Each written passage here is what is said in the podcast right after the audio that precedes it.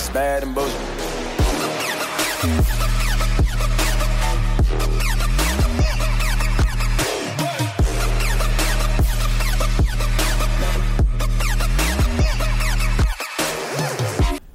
Welcome to the Bad and Bitchy podcast. I'm Erica, and we have a special Black History Month podcast for you today. With us in studio is writer, activist, radio host, and the James Baldwin of our time, Desmond Cole. Desmond has just released a transcendent book, The Skin We're In A Year of Black Resistance and Power, which documents the year 2017 in the struggle against anti black racism. Each chapter corresponds with the month of that year, starting with the police brutality waged against John Samuels.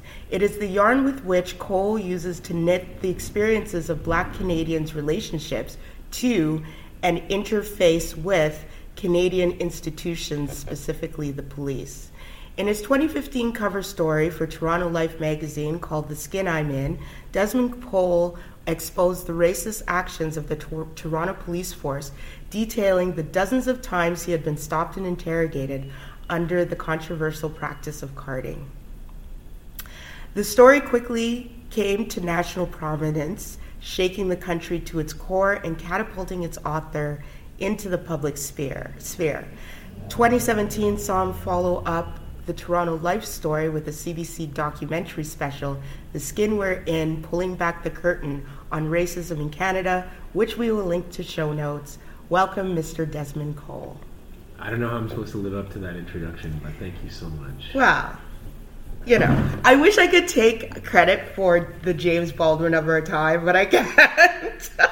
I need, I, need to, I need to have some words with whoever decides. Yeah, yeah, yeah. It's I'll tell you after. It's very kind, maybe too kind. Well, to be fair, I mean, okay, so um, I think I DM'd you and I was like, I feel so naked in this book. I feel like you just exposed me. And I feel like that's what you did. Like, I remember reading about the Laurentien pencil. Like, if for anybody, I don't know if they use them anymore. Do you know? I'm too old. Uh, yeah, I don't. I, I'm too old too. I shouldn't be too old to be using pencil crayons, but yeah, back in the day when I was a kid, that was the brand that made our pencil crayons. And, um, you know, I was coloring in my grade one classroom. Most of my classmates were white students, and I heard a student say to another, pass me the skin color pencil crayon. And these are two white kids talking to one another. And what they meant was this, like, you know, pinkish color that they referred to as the skin color pencil crayon. It used to be called flesh tone. That's right. Yeah. Natural flesh. They had all these names. Yeah. And I just remember being completely shook. I'm okay. So this is why this is why I DM'd you and told you that mm-hmm. because that was a story where I'm like, oh my god, I remember that. I remember that moment where I I too was shook. I was like, but my flesh doesn't look like that. Right. And that's when you start discovering the differences, and that the differences have a value. And I think it was, um, I think like I posted on my Facebook about uh, the first time you discovered that you were, you know, um, different, or somebody called you the N word, and I said something like kindergarten on the playground, and all of all of the black people on my feed were just posting their experiences. I didn't really think it was a thing, like when I posted it, and I thought, "Yep, I remember that. Yep, I remember that." Yeah, it is just such a common experience here for black children in Canada. It's almost like these are some very unfortunate um, rites of passage in a Yeah. white supremacist society that you just kind of, oh yeah, I remember when that happened. Oh yeah, I remember when somebody that I knew who was a white person who I thought was my friend said something that I couldn't believe and didn't understand why it was wrong. Right. Um, it, it's something that all of us go through, and that pencil crayon story in the book was a way of me saying that you know I would have many more of these kinds of experiences as I grew up, Right. and it becomes really hard to maintain your innocence about your country being so-called multicultural or so-called diverse or inclusive when this is your reality and that um, there's no way to account for that reality except for the fact that this country was not designed with you in mind. Yeah. And speaking of which, I'm I have this all like written out, but I feel like I'm just going to jump back and forth.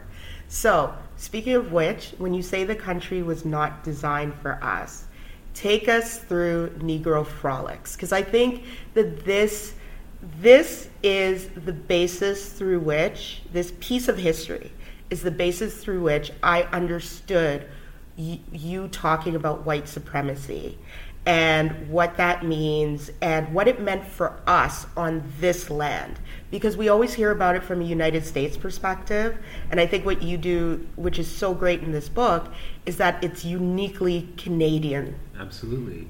like I can't remember reading something so fulsome that was when I say fulsome I mean like w- yes the history is there I've read other Canadian black history books but it's meshing that with the stories you tell through a distinct timeline to 2017 was distinctive, mm-hmm. right?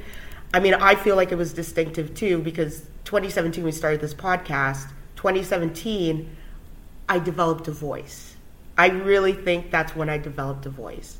And so taking taking us through this this this year and I was like, "Oh yeah, 2017 was Canada 150." And then I was like, "I hope he gets to the to the to the TP issue." because you remember that. Yeah. let- but let's let's start with Negro Frolics Yeah. because uh, that's the first chapter of the book. It's maybe um, a bizarre sounding title for some, um, but it was a bizarre reality in Canada um, and an anti-black one. So, in the first chapter of my book, I, I, I talk about how um, black loyalists came to be in what is now Shelburne, Nova Scotia.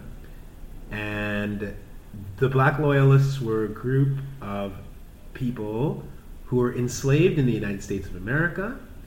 And um, at that time, of course, we had a Revolutionary War between the United States of America and the British who were trying to colonize this part of North America. Right. And the British, as a tactic of war, said to enslaved black people, why don't you fight against these people who are enslaving you? Fight against your masters and come join us.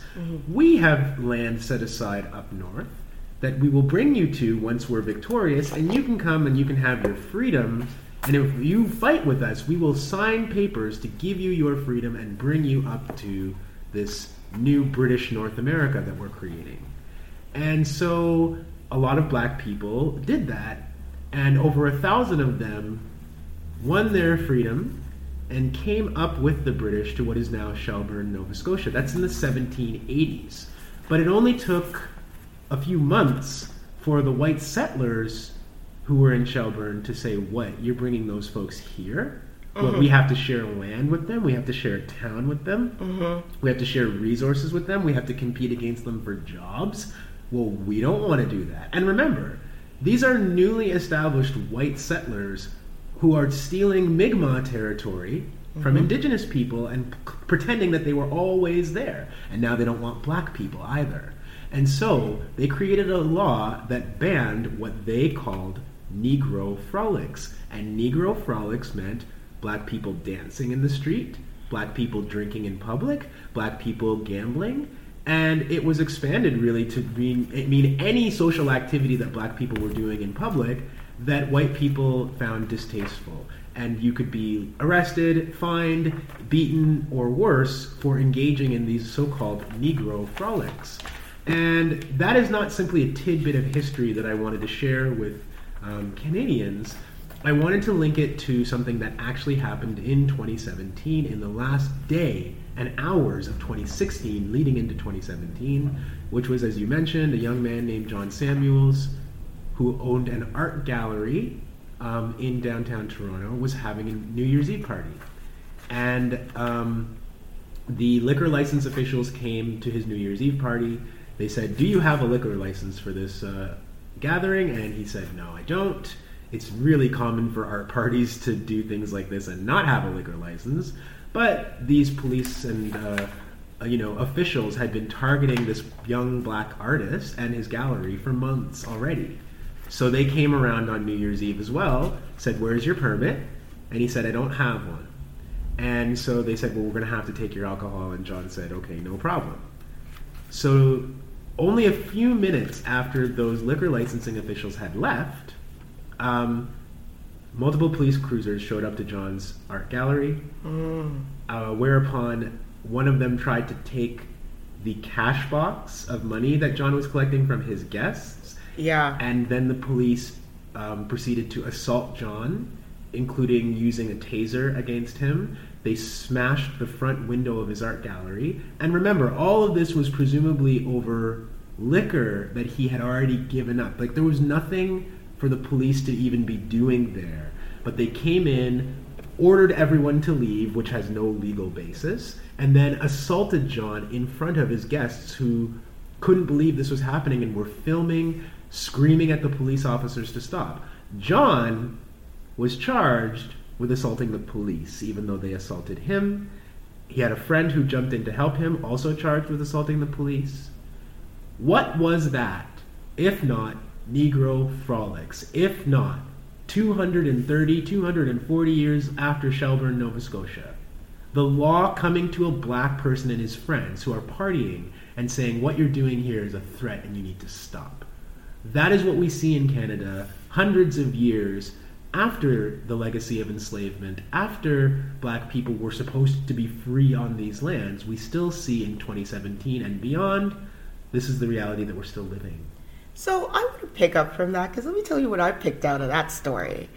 The neighbors filed a noise complaint, and this is how this all started, right? And it is an exact example. We see this everywhere now where you have white people using state resources to enforce their white supremacy Always. and the protection, quote unquote, I'm quoting, of their spaces. The policing of spaces is the primary way colonialist social structures maintain their evaluations of all of us. You know, to be excluded from uh, a space is basically telling people that this space is reserved for certain types of people.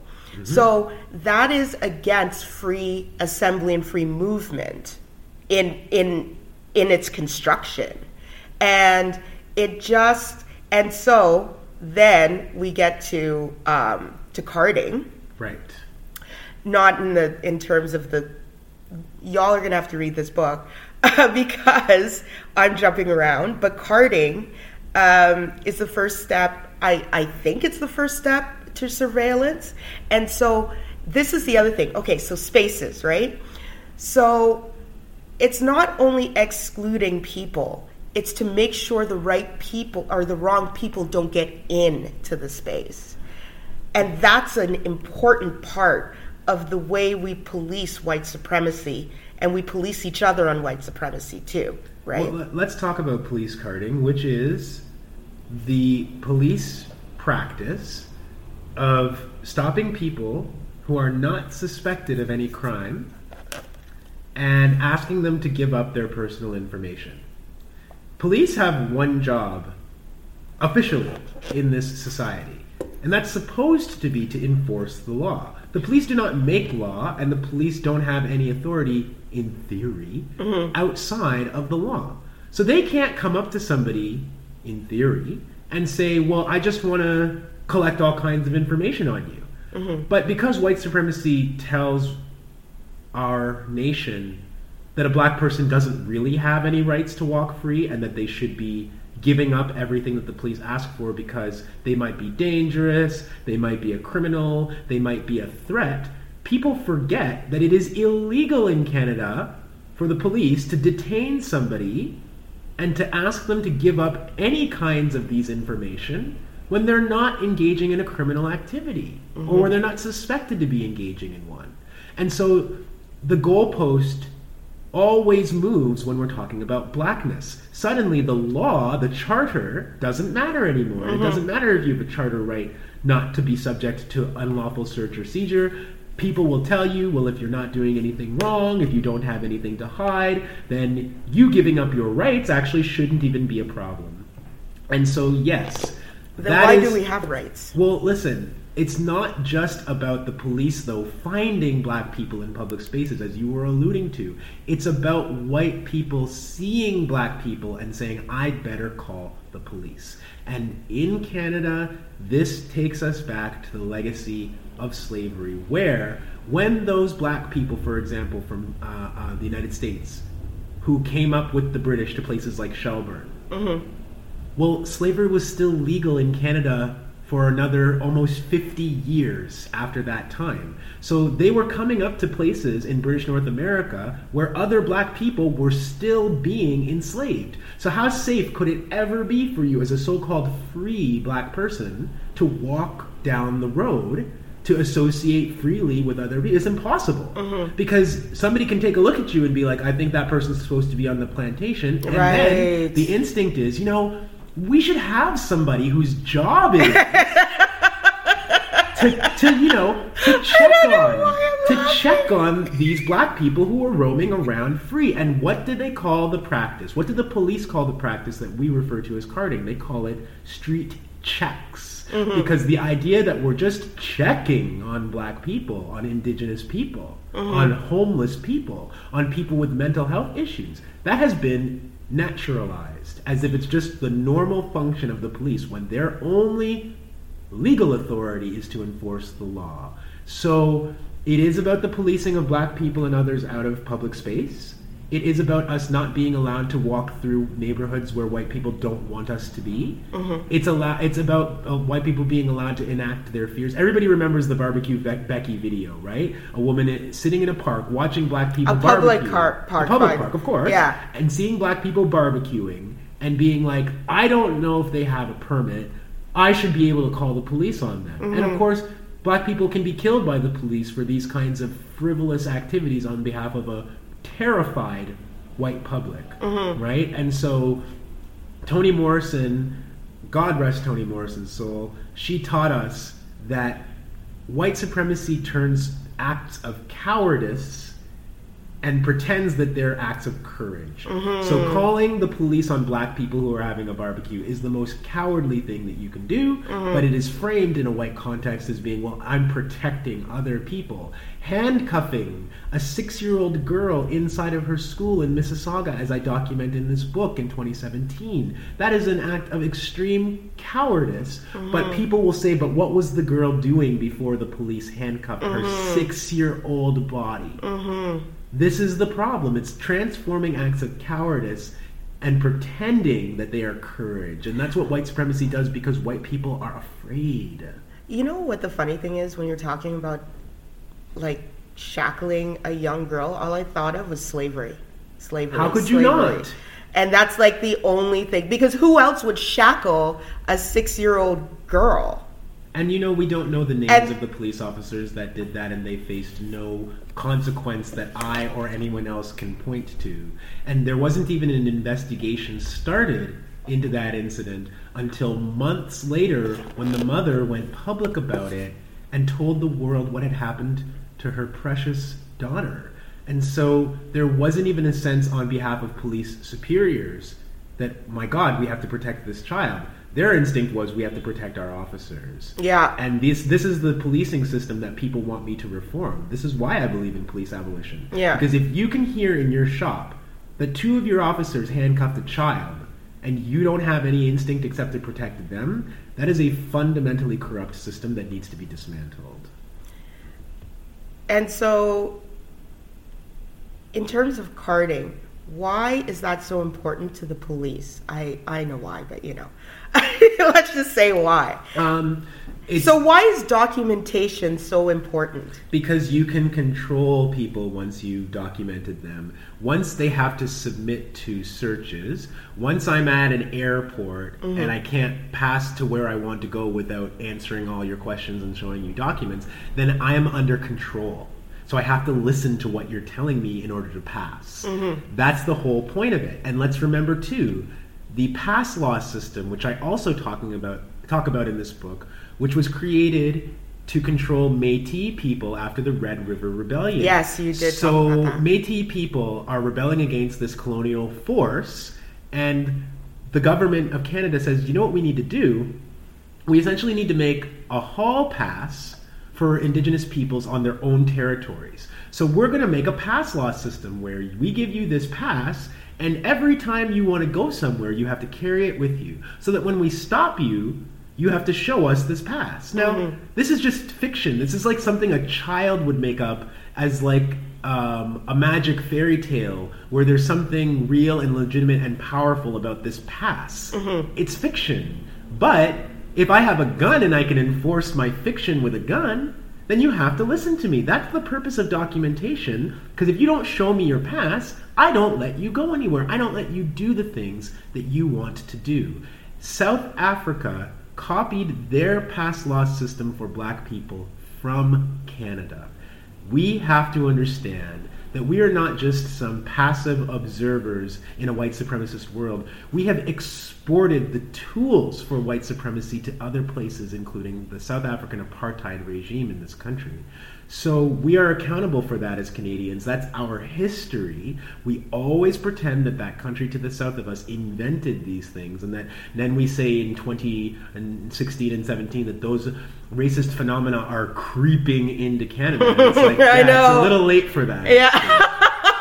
I I always hear it. I always hear that, and then I'm like, I'm like you're a racist because it's this it's it's a very first of all it's a very paternalistic way of addressing people is that oh well you're just listening to all that stuff coming from so now i'm stupid.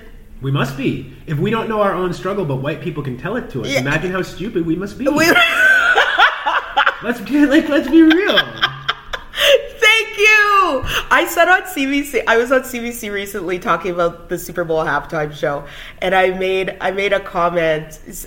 I guess there were men talking about what feminism is, and then I rolled my eyes just like I just did, and and uh, the host was like. So, you know, I saw a reaction there. Like, what do you think of what they're saying? I said, I don't listen to men tell me what feminism is. And apparently, this was the worst thing I said, okay? Honestly, I thought I'd lost my touch in terms of ruffling white feathers, but I haven't. Congratulations. Thank you. Thank you. I worked hard for it. so, yeah, I also noticed that in terms of surveillance, too, documentation is the first step, right? Uh, you cannot keep an eye on people, hence control, if you don't know who the pl- the the actors in that space are. Mm. And so um, I think, for example, Bill C 51 is the worst thing that happened in the last like 10 years, 11, whatever, how many, I think it was 2011. And it's because it opened the door to mass surveillance and made it legal. I mean, when you have Greenpeace on your on your list of of like terrorism and terrorist actors, I have questions. So when I see what's going on in BC right now, right, right, is that I see everything that we just talked about: the, the carding, the documentation, the enforcement, the space all of that that we just talked about and the resource is there the resource and then the re ah right because right. ultimately this is the other misconception in canada is that we have this very childish notion that racism is about personal animus. Yes. Right? That racism is about me holding a prejudice against somebody in my heart. Yes. And then wanting to tell them a name or tell them that they're uh, ugly or something like that. When really, racism is primarily about controlling space, as yeah. you said, about controlling resources. Yeah. And so what we're seeing right now, where people are bro- blocking railways across this country, incredible, by the way. It's incredible to see this happening in my country, to see people standing in solidarity with the Wet'suwet'en Nation against the um, LNG pipeline project. Um, this is about resource domination mm-hmm. and about land domination, right. and the federal government telling Indigenous people it's not your land it's ours. You don't get to make the decisions. We do, and we can enforce our will at the barrel of a gun. So, racism is ultimately about resource control. It's about taking the land, it's about taking the water.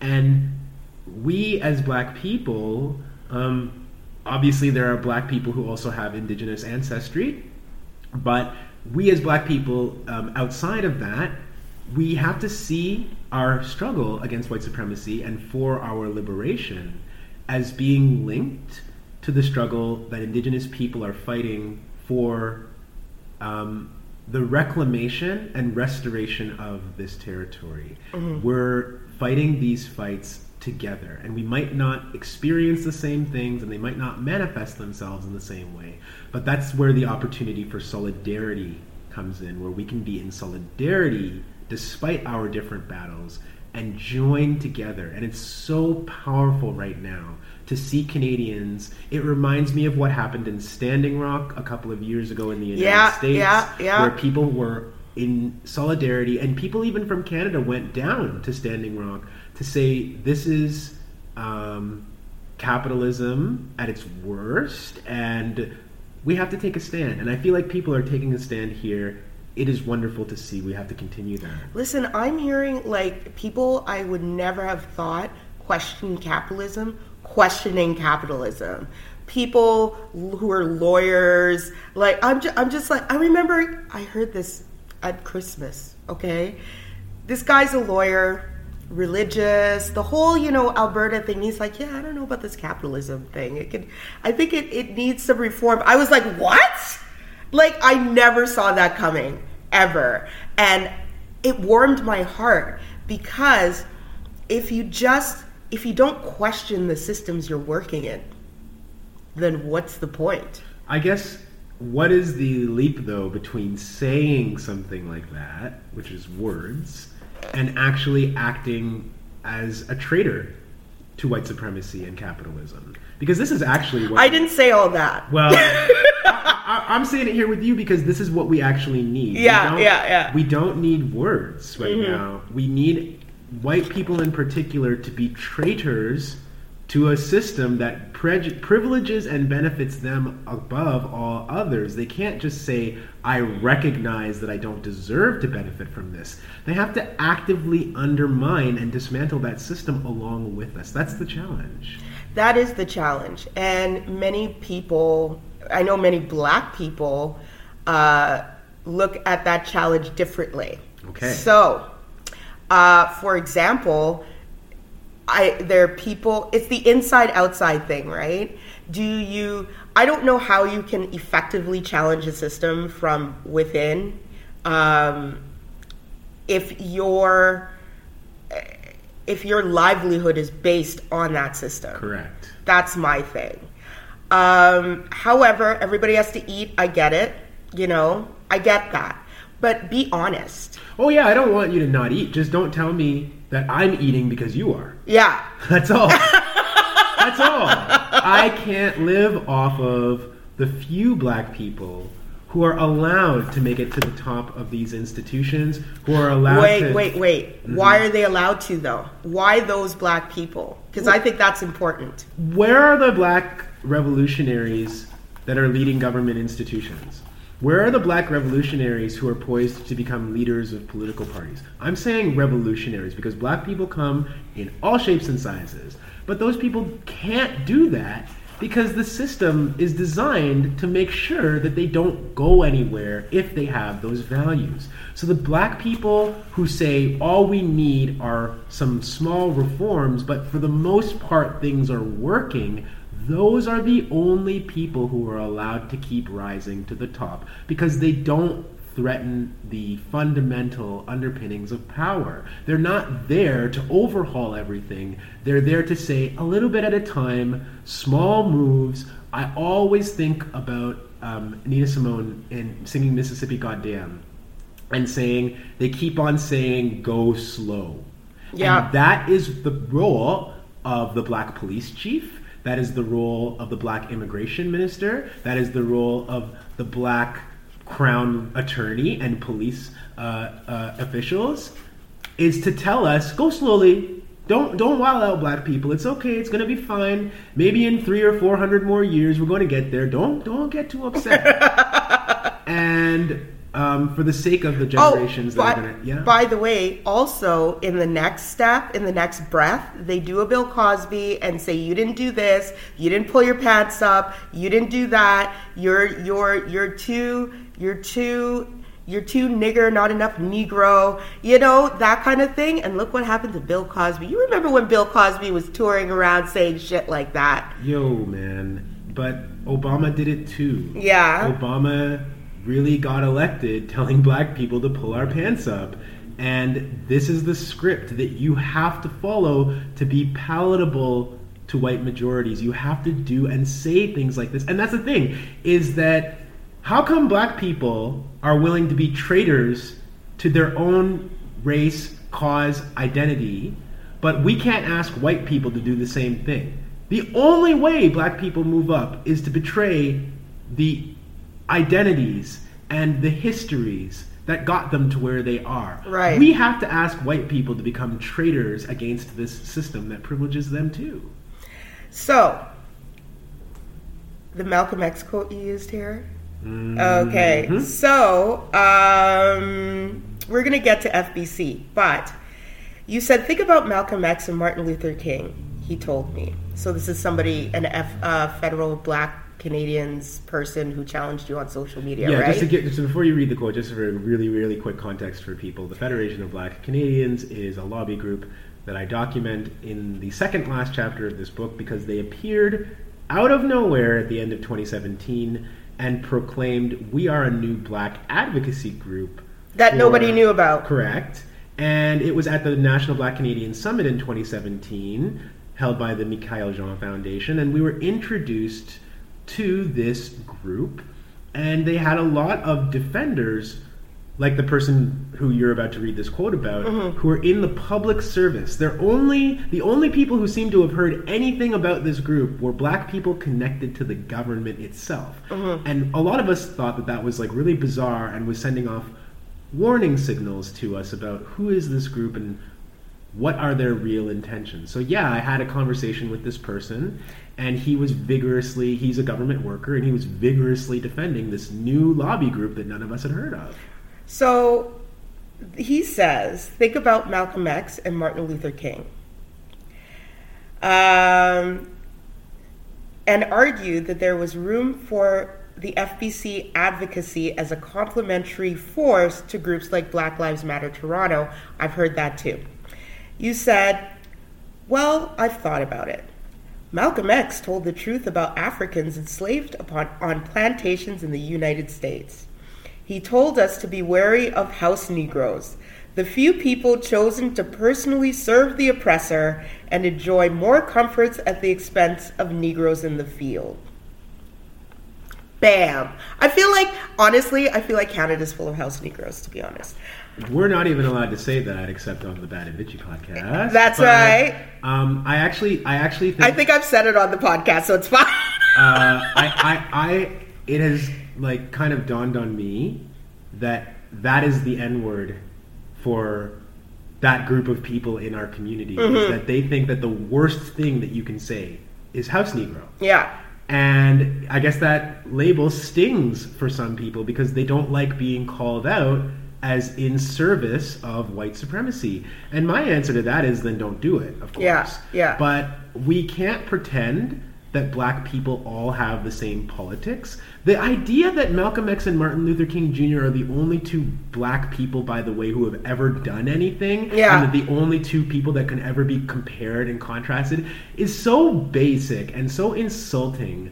but if you're even going to do that, like these two men weren't almost even ever seen in public together Together. Yeah, yeah. right? Yeah. And so I just think that like we do have to be honest about the fact that black people that's what that chapter which is called competing interests it's Mm-hmm. the second last chapter of the book that's what it's about it's about saying black people are allowed to have different politics and that i don't have to pretend that any black person taking any role is necessarily helping me as another black person get ahead Black people are socialist, black people are capitalist, black people are communist, black people are libertarian. Black people don't agree because we're black, and there is no way for us to debate, challenge, think, and improve our situation unless we're willing to name and examine those disagreements. Agreed. Like you and you know what? It is we do have a class issue as to who has access to power. Say that again. We have a class issue. so, you said this is not the first time you're talking about FBC at the National Black Canadian Summit in Toronto. This is not the first time political elites have tried to sell the black community's tireless work back to us. Yep. That hit me. I'm like, yeah, we are being sold this back to us. I, you know what? Coming to think of it, this is true. Now that I think about it a little bit more, we are being sold the work that has already been done by Black Lives Matter Toronto, by um, all these groups, these grassroots groups all over the country that nobody cares to know about. And we are, it's taken by these elites, presented to the white masters, given a pat on the head and some crumbs from master's table, and then sold back to us as revolutionary or policy or look what we got. We got 25 million over five years. I'm like, listen, when that government decides to claw back some money, guess where they're going first? But how much money really is 25 million? It's nothing! The black community over five years. The government probably lost that money in the couch today. Yes. You know, like, thank that's, you. That's not a lot of money for our communities given the need. But I will add that um, most of the reforms that I think are necessary in our community don't have to do with spending more money. Mm-hmm. They have to do with getting the system off of our backs. Mm-hmm. So you don't have to spend any more money as far as deportation goes. Just stop deporting black people.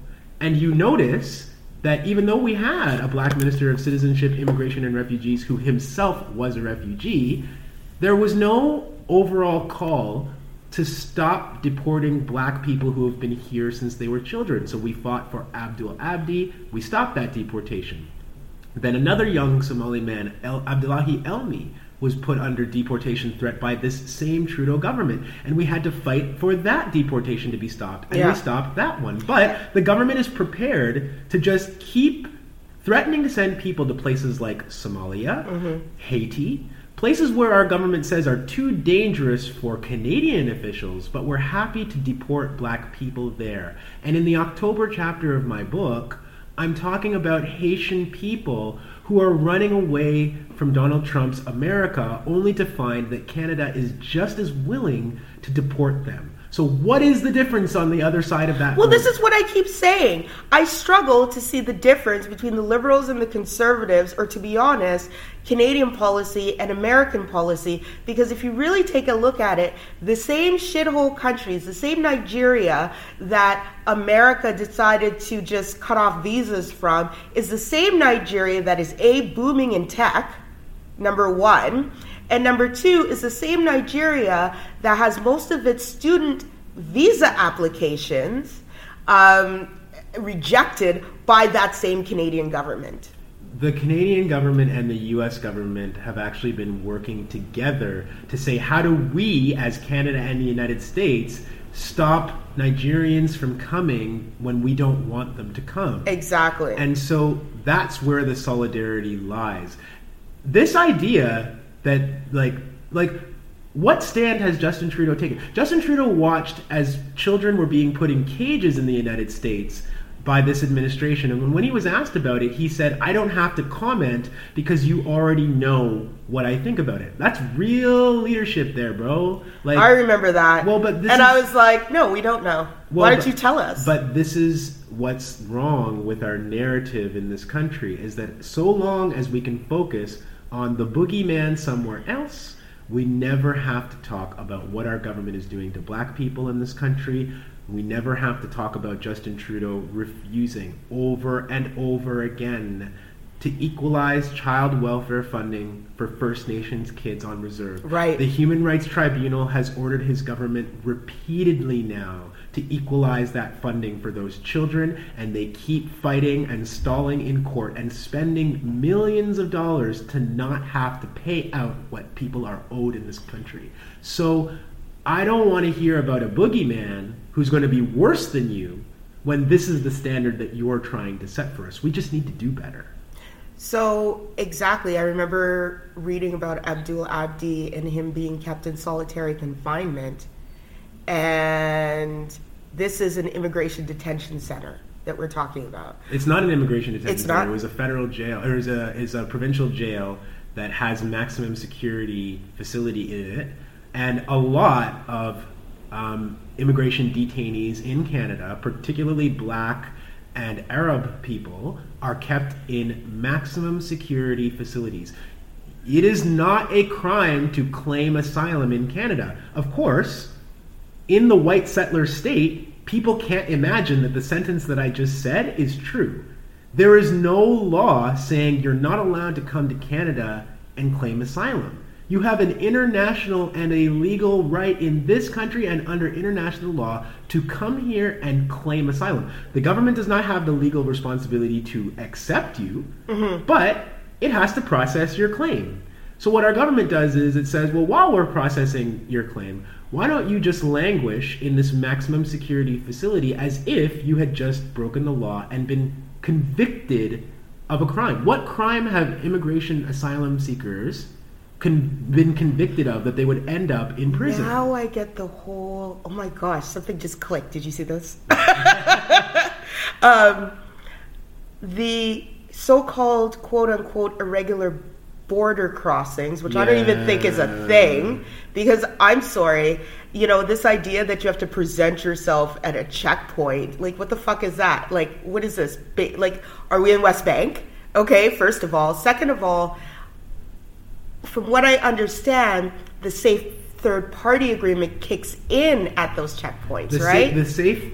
Okay, so the safe third country agreement says that yeah, if you want to claim asylum, that you can go and you can present yourself at one of these checkpoints. Right. But but the government has the right to tell you go away. We don't want to pro- process or even like hear your claim. However, if you sneak in, then they have to hear your claim. And that is an incentive for people to sneak in. You are making a law that almost forces people to try and sneak in. But the bigger issue for me is look at the Haitian community in this city here in Ottawa, look at the Haitian community in Montreal. Explain to me why Haitian people are not good enough to get permanent residency and a pathway to citizenship.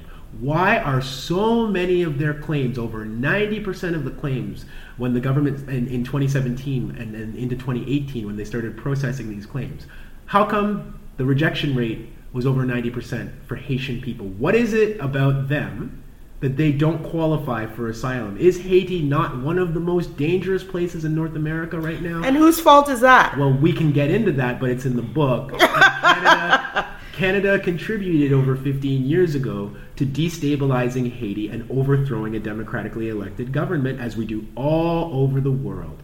But now we want to send people back to Haiti. And I just want to know who that benefits.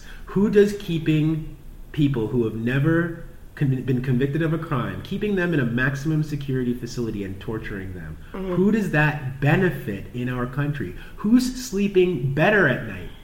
Knowing that somebody who's waiting for their asylum claim to be processed is in a mm-hmm. jail. That's the problem with our country is that people don't want to answer questions like that, but they want to presume that there's some safety motive there. That destabilizes communities, that separates families from one another. I tell the story in the book about Beverly Braham, who's from Jamaica, and mm-hmm. she overstayed a visa to this country, and then the government spent endless resources to try and deport her, including while she was pregnant. And the thing is, she was married to a Canadian at the time, wasn't Yeah. she? Yeah, and people think that that gives you automatic status, and it It does doesn't. And yeah. uh, after she had her baby, then they said, "Well, you can go home, and your Canadian-born baby can stay here," and that that's in the best interests of the child. So that's another black family being separated, and if there are bad outcomes down the road. The government won't take responsibility for separating the family. They will simply say, look at these black people, can't parent their children, can't get through school, can't get a job, but you're the one pulling families apart. I'm glad that you brought up the family because throughout the book you talk about base the education system. A lot, yeah. You talk about it a lot. And the education system and the police seem almost they seem two sides of the same coin. The prison and the school bear. I mean, they're, they they might as well be the same place in this country. Yeah. Right. Yeah. You can call it the the, the school to prison pipeline, except that the school is the prison, right? Right. Our children being disciplined in schools for talking back to a teacher and kicked out of school over that, children being handcuffed inside of their schools. Programs bringing armed officers into our kids' classrooms and That's hallways. are the, is that the student resource That's officer? the S, the so-called SRO program, which has not uh, just been uh, implemented in Toronto, but across the country now Yeah. we have these police programs. And by the way, so when we talk about um, surveillance, every child in the province of Ontario has to go to school by law. yeah. That is what the law mandates. It does not matter whether you have status or not. Mm-hmm. You have to go to school until you're a certain age. But then we put police officers, active duty police officers, in the schools, and they collect information on these kids who are not non-status. And in Toronto, there was a formal partnership between the police officers in the Toronto District School Board and Canada Border Services Agency. They were actually meeting with each other once a week. Erica, there is only one reason why our local police force would need to meet weekly with border agents. We want to pretend like they're there to so called build relationships. Police have one job enforce the law. They were collecting information. They are still in the places that they exist. All these community programs where we high five cops while they're wearing their gun and their body armor. This is a surveillance tactic. And then when information is collected on non status people, their children are rounded up and held for the parents to come and turn themselves in, and people are deported. It's a tactic that the state uses. It's so devastating and destructive, and it's part of the reason why I document how hard people fought in Toronto to get that program out of the Toronto District School Board. But despite the fact that that was a successful campaign, the TDSB is still trying to find new ways to bring the police back into the school. And the other board in Toronto, the Catholic board, never gave up that policing program. So now, here in uh, other places in Ontario, we see other governments trying to copy this thing of bringing police officers with guns and body armor into schools and pretending that, you know what a black kid needs? He needs a role model with a license to kill him he'll learn how to behave himself if this guy with his bulk and his body armor is always around, palling around and high fiving, but really collecting information and surveilling. Mm-hmm. So it's a bait and switch. First, we say it's about community safety, and then when people are like, I don't feel safe, then it's like, oh, well, that's why we're here to build relationships with you. And we won't leave you alone. We're like the buddy that never fucking leaves. yeah. right? Yeah. So yeah, you yeah. have to have a relationship with us now. Right. It's terrifying. Yeah. It has to stop. And if you don't have a meal program at your local school, if you don't have childcare access because it's too expensive, mm-hmm. if your roads are ripped up, if your transit system is horrible, hmm. all that money that could be being spent on those life saving resources is being given to your local police so that they can do these surveillance programs. You can't have it both ways. You cannot have a nice city that is full of goons running around with weapons. And it is almost like putting your life in danger as a black person to speak up and say those things. Mm-hmm. But I watched. I watched as black people in my city did just that. They came to bat for undocumented people. They came to bat for black and indigenous people who were the victims of this police program, and they said, enough. So what's the difference between that and ICE, basically? They are ICE. Like, it, they're literally telling the border agents, we know where the undocumented kids are, come get them. Again, what is the difference between these two countries? But now, through things like carding, if I go to the border and I've been surveilled on by the Canadian police, mm. they are handing that information over to the Americans, and so the Americans have all the information that the Canadian police have through CSIS, through the RCMP, through OPP. Bill C fifty Thank you. Like- Bill C fifty one. Like again, it's the it's it it's not only the fact that you're being restricted in your own country. It's the fact that your own country handed over this quote unquote intelligence, which really isn't intelligence because it hasn't done anything, hasn't resulted in any arrests. Nope. There's no there's no like uh, special investigation going on. It's literally not you know information. Anyway, all this intelligence, all this to say that everything is connected. Everything that we've talked about here is mm-hmm. connected. Mm-hmm. And I would like white people to know that it may be happening to us now, but next generation, it's your kids. Well, so I hear people saying that, and I think to myself, maybe, but maybe not. I mean, the white settler state is to kind of protect white supremacy first and foremost. So, solidarity means that you're going to fight against this whether it affects your children or not.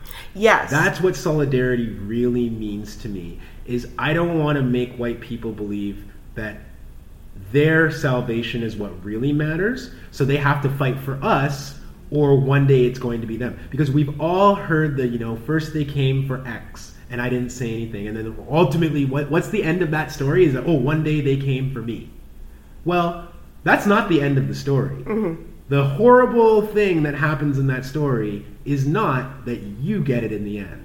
The horrible thing is that It's everybody like- else gets it- it. You went while- through so many people before you got Right, it. Yeah. right, while you sit back and watch. yeah, yeah. And so solidarity means even if it's not going to happen to me or my family, I'm outraged, I'm disgusted, I know what justice means, and I want to be part of the fight back against that.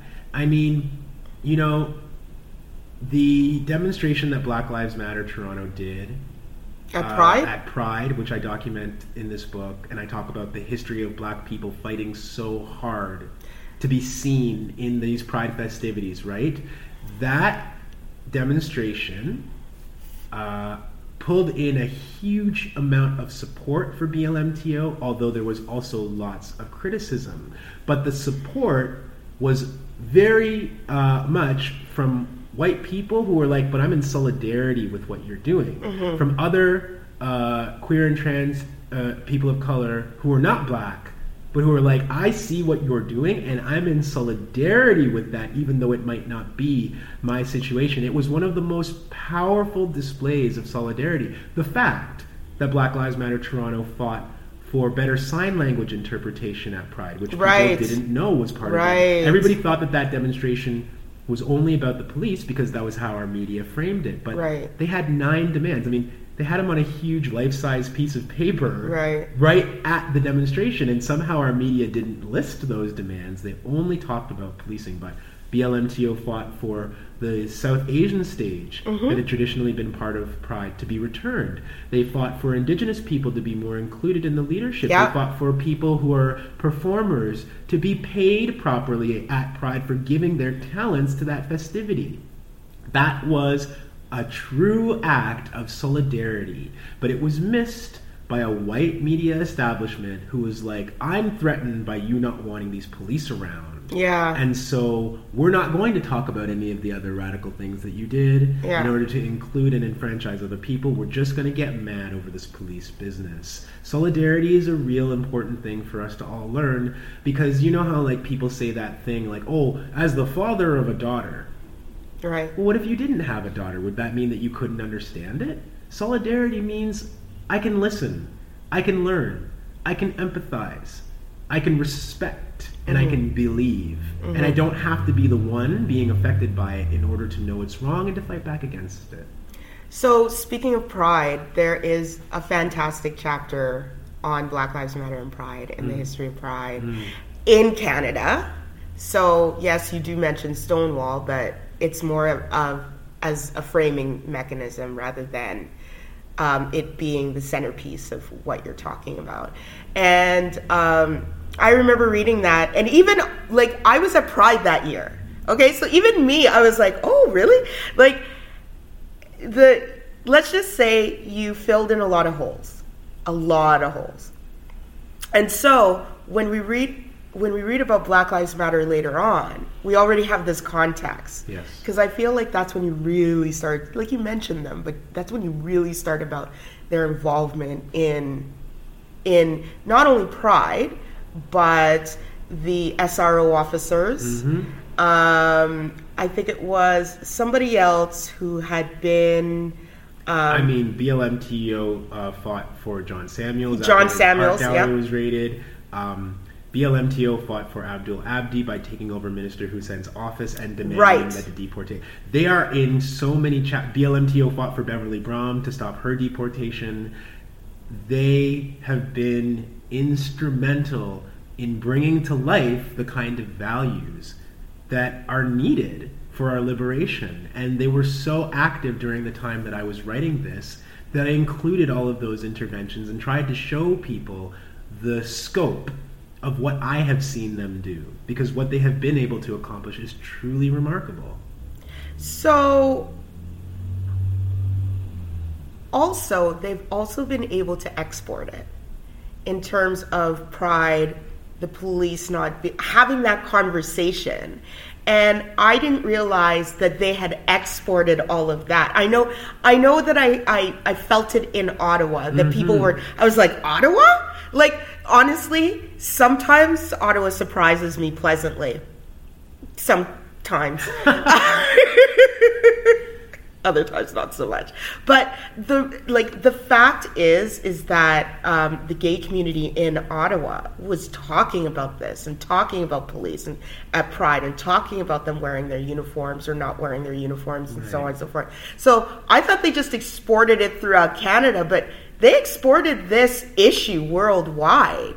What happened after BLMTO did that demonstration is that you start to see, just in Canada the following year, that uh, places across the country, Vancouver, uh, Fredericton, like they're having a parallel conversation about do we really need to have uniformed police officers at Pride when there continues to be so much hatred, discrimination, and harm by police officers towards queer and trans people. Like, is this really the time to be pretending that everything is okay and centering policing in a celebration that is only necessary because of police brutality? Like, let's be honest. but right? capitalism made that happen Well, there's a lot of money to be made by uh, uh, this pinkwashing that we talk about, Yeah. where co- corporations drape themselves in the rainbow flag for one week.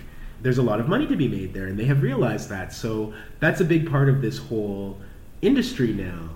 But let's be clear that the police are the reason why there needed to be a pride because of things like the Stonewall riots, mm. because of the 1981 bathhouse raids that I documented Yeah. in this book. But there's also raids like the Truxx one in Montreal, the Pussy Palace raid in Toronto in 2000. Yeah. These things are part of our history. And then I talk about Marie Curtis Park in um, 2016, right after BLMTO stopped the parade and everybody said it wasn't necessary. We found out about an undercover operation in a park in Etobicoke in Toronto called Marie Curtis Park that police were putting undercover officers to try and catch men trying to meet one another and arresting them and giving them charges in 2016, right after BLMTO stopped the Pride Parade. So, this is the ongoing history of policing and of homophobia, of transphobia. In They didn't even want to find a serial killer in in the in you know the gay village. Yes, the story of Bruce, Bruce McArthur So- also figures so heavily the disappearance uh,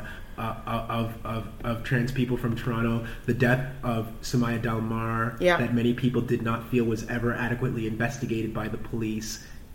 The violence continues, the neglect continues, and white supremacy never wants to be held accountable for its own violence. And I think that you know BLMTO and others insisting that they do be held accountable is it's the kind of action that we've needed. So then I go back to these black leaders and just like, what are they doing if they're not doing that work? If you're not doing that kind of work that matters on an individual basis and matters to a community, then what is the point? I mean, obviously, we, we both know the answer to this. It's to it's to it's to prune their own feathers and line their own pockets. I get it, and it's about power. I get it. Um, and a fraction of power because apparently a fraction is just as good as the whole to to some people Well, you know what? When you tell black people that we're lucky to have even the little that we do, everything seems like manna from heaven after that. Yeah. Right? 25 million over five years from a federal government Like, how much money is the federal government spending trying to push the Wet'suwet'en people off of their territory right now? Like, they can spend 25 million in a, probably in a week, Yeah. right? But they flash this at our community after giving us nothing for so long, and we're really supposed to be grateful for it.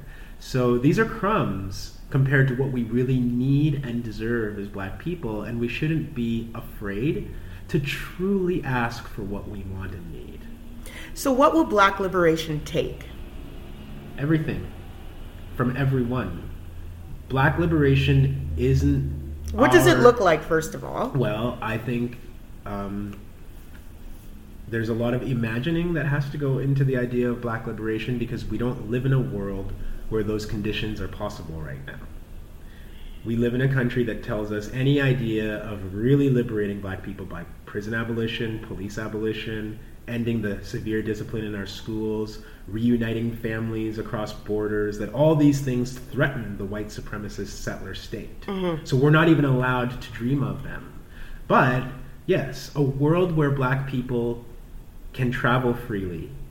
One of the most basic and fundamental things is when I think of liberation, I think of the right of all people, but particularly black people, to be able to move where we need to move without somebody violently trying to get in our way. That is liberation to me. Liberation is black people having the means to seek out an education for themselves. Liberation is black people um, having the opportunity to engage in the arts, to read, to write poetry, to dance, to sing, To frolic. to frolic literally without fear that there's going to be a consequence at the end of that. Um, black liberation means truly making strides towards a world where being black doesn't have to be erased. It can be celebrated for its own right. That is the fundamental problem with this whole diversity multiculturalism approach that's being taken. It's, Tell me. It seeks to wipe out blackness and tell us that being black is no more special than anything else. I fundamentally disagree with that, and we are only going to get free as black people if we're allowed to do it while still remaining black and not becoming something else. So black liberation also means celebrating blackness rather than putting it on a list or hiding it in a corner. Mm-hmm. And how? Oh, Erica. Through Wait, the- wait, through- wait. Through the, there is a piece in here. Go ahead. There's a I- piece well, in here where I- I'm just like, I- I- there's a how in here. There's a how. I think you wrote a how. I wrote a whole book. I wrote a whole book. Come on, man. And, and, and, and the resistance that I see, the power that black people express, the power of indigenous people coming and disrupting Canada 150 with a teepee ceremony. These are the steps toward our liberation. We might not be able to see the whole picture right now, Yeah. but we do Yeah. know what resistance and fighting back looks like. So all the acts that I document in this book are the kinds of things that we need to do. There's no magic answer that gets us there. We just have to resist in the ways that our ancestors have taught us to do and to care for and love one another along the way, as, as Assata Shakur said. Yeah, I, I have to say, there are a lot of triumphs in this book, too. Yep. And it's only when I got to the end that I got, I was like, oh, wait a minute, because you, the, the last one was the story of Abdul Abdi. And I remember that moment when it was announced that they were going to, I think, get rid of the deportation order. Yes. And I was like, I remember thinking, Desmond.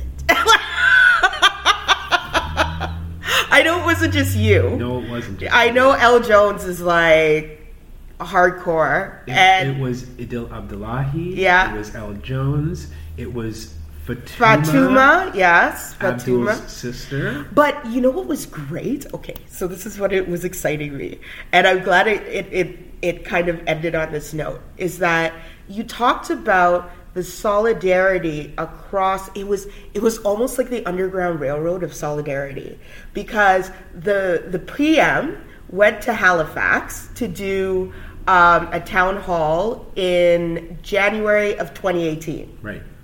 and was it Fatuma or It was, it Fatuma that- Amina? it was Fatuma that confronted the prime minister directly. And Right. Said, well, I'm kind of giving away like really important part. Okay, sorry, sorry. Anyway, anyway, she confronted the PM. Yes, she did. and uh, was basically like, "Bro, like my brother is is is about to die. What the fuck are you doing about it?"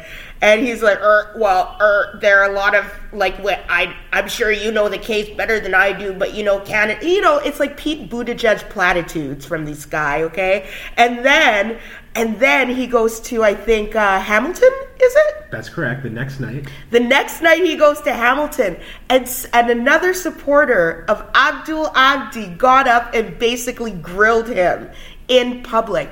And what I keep saying to people is that bureaucracies are not used to to being held accountable.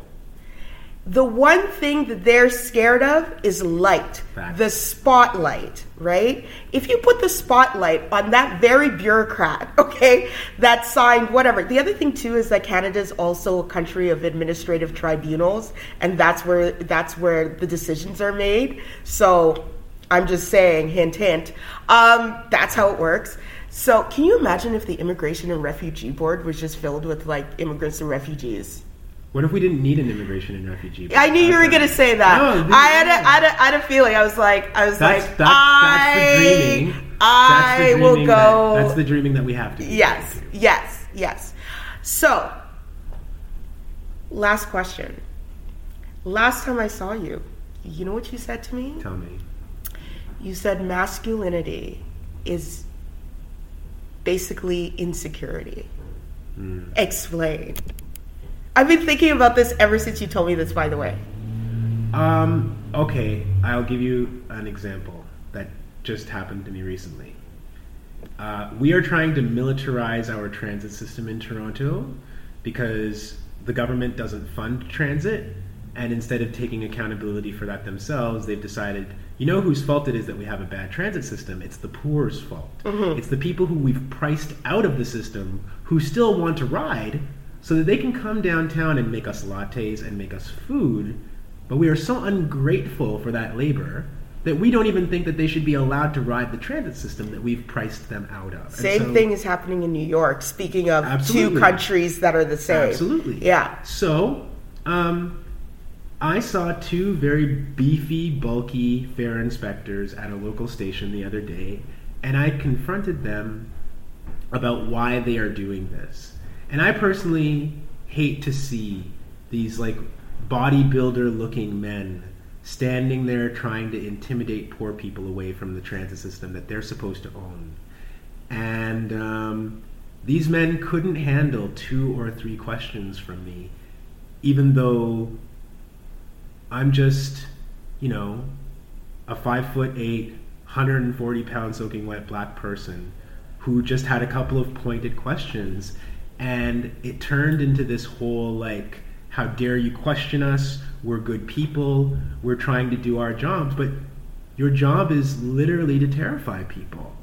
And I think that, yeah, masculinity is about like this constant um, need to be reassured of like all these things that I'm doing in the world. They might not be right, they might not be okay, but I deserve them. And how dare you make me feel bad about it? Mm-hmm. And the slightest prick to the masculine ego, the slightest I don't agree, I'm not going to go along. Mm-hmm. It's like the end of the world for masculinity, and that's why it defends itself so violently.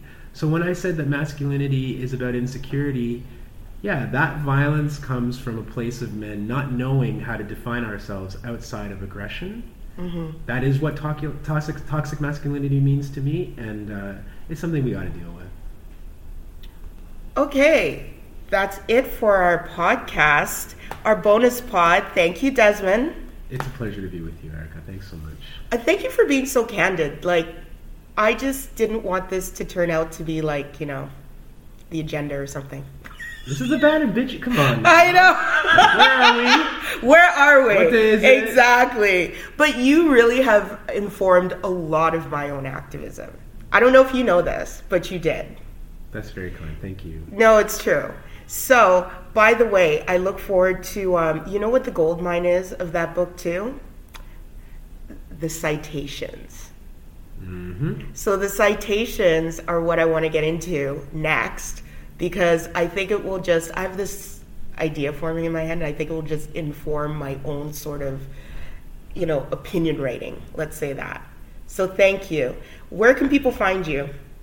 I'm on Twitter at Desmond Cole. And other than that, you can find me going all around the country right now promoting the Skin We're In, a year of black resistance and power by Doubleday Books. Uh, I'm going to Montreal tomorrow, Halifax on Thursday, and next week I'll be in Calgary, Edmonton, and Vancouver. No way, you're going. Sorry, Calgary, Winnipeg, and Vancouver. So you're hitting the whole space, man. I'm just getting started. Oh, yes. College campuses across this country. I want to go see you, university campuses across this country. I want to come and visit. I want these books in your bookstore. I want to talk about this and continue the conversation. Also, do you not have a blog? Are you still writing in your blog? Yeah, it's called Cole's Notes. nice. It's a WordPress blog, but yeah, I still publish things every now and again there. And too. what's the address? Oh my god.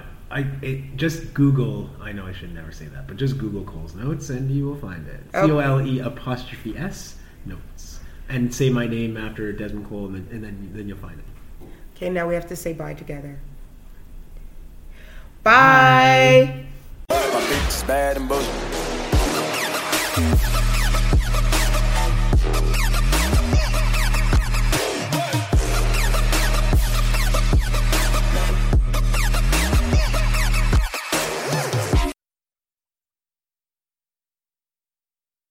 bitch is bad and bullshit. Space in the law. Okay.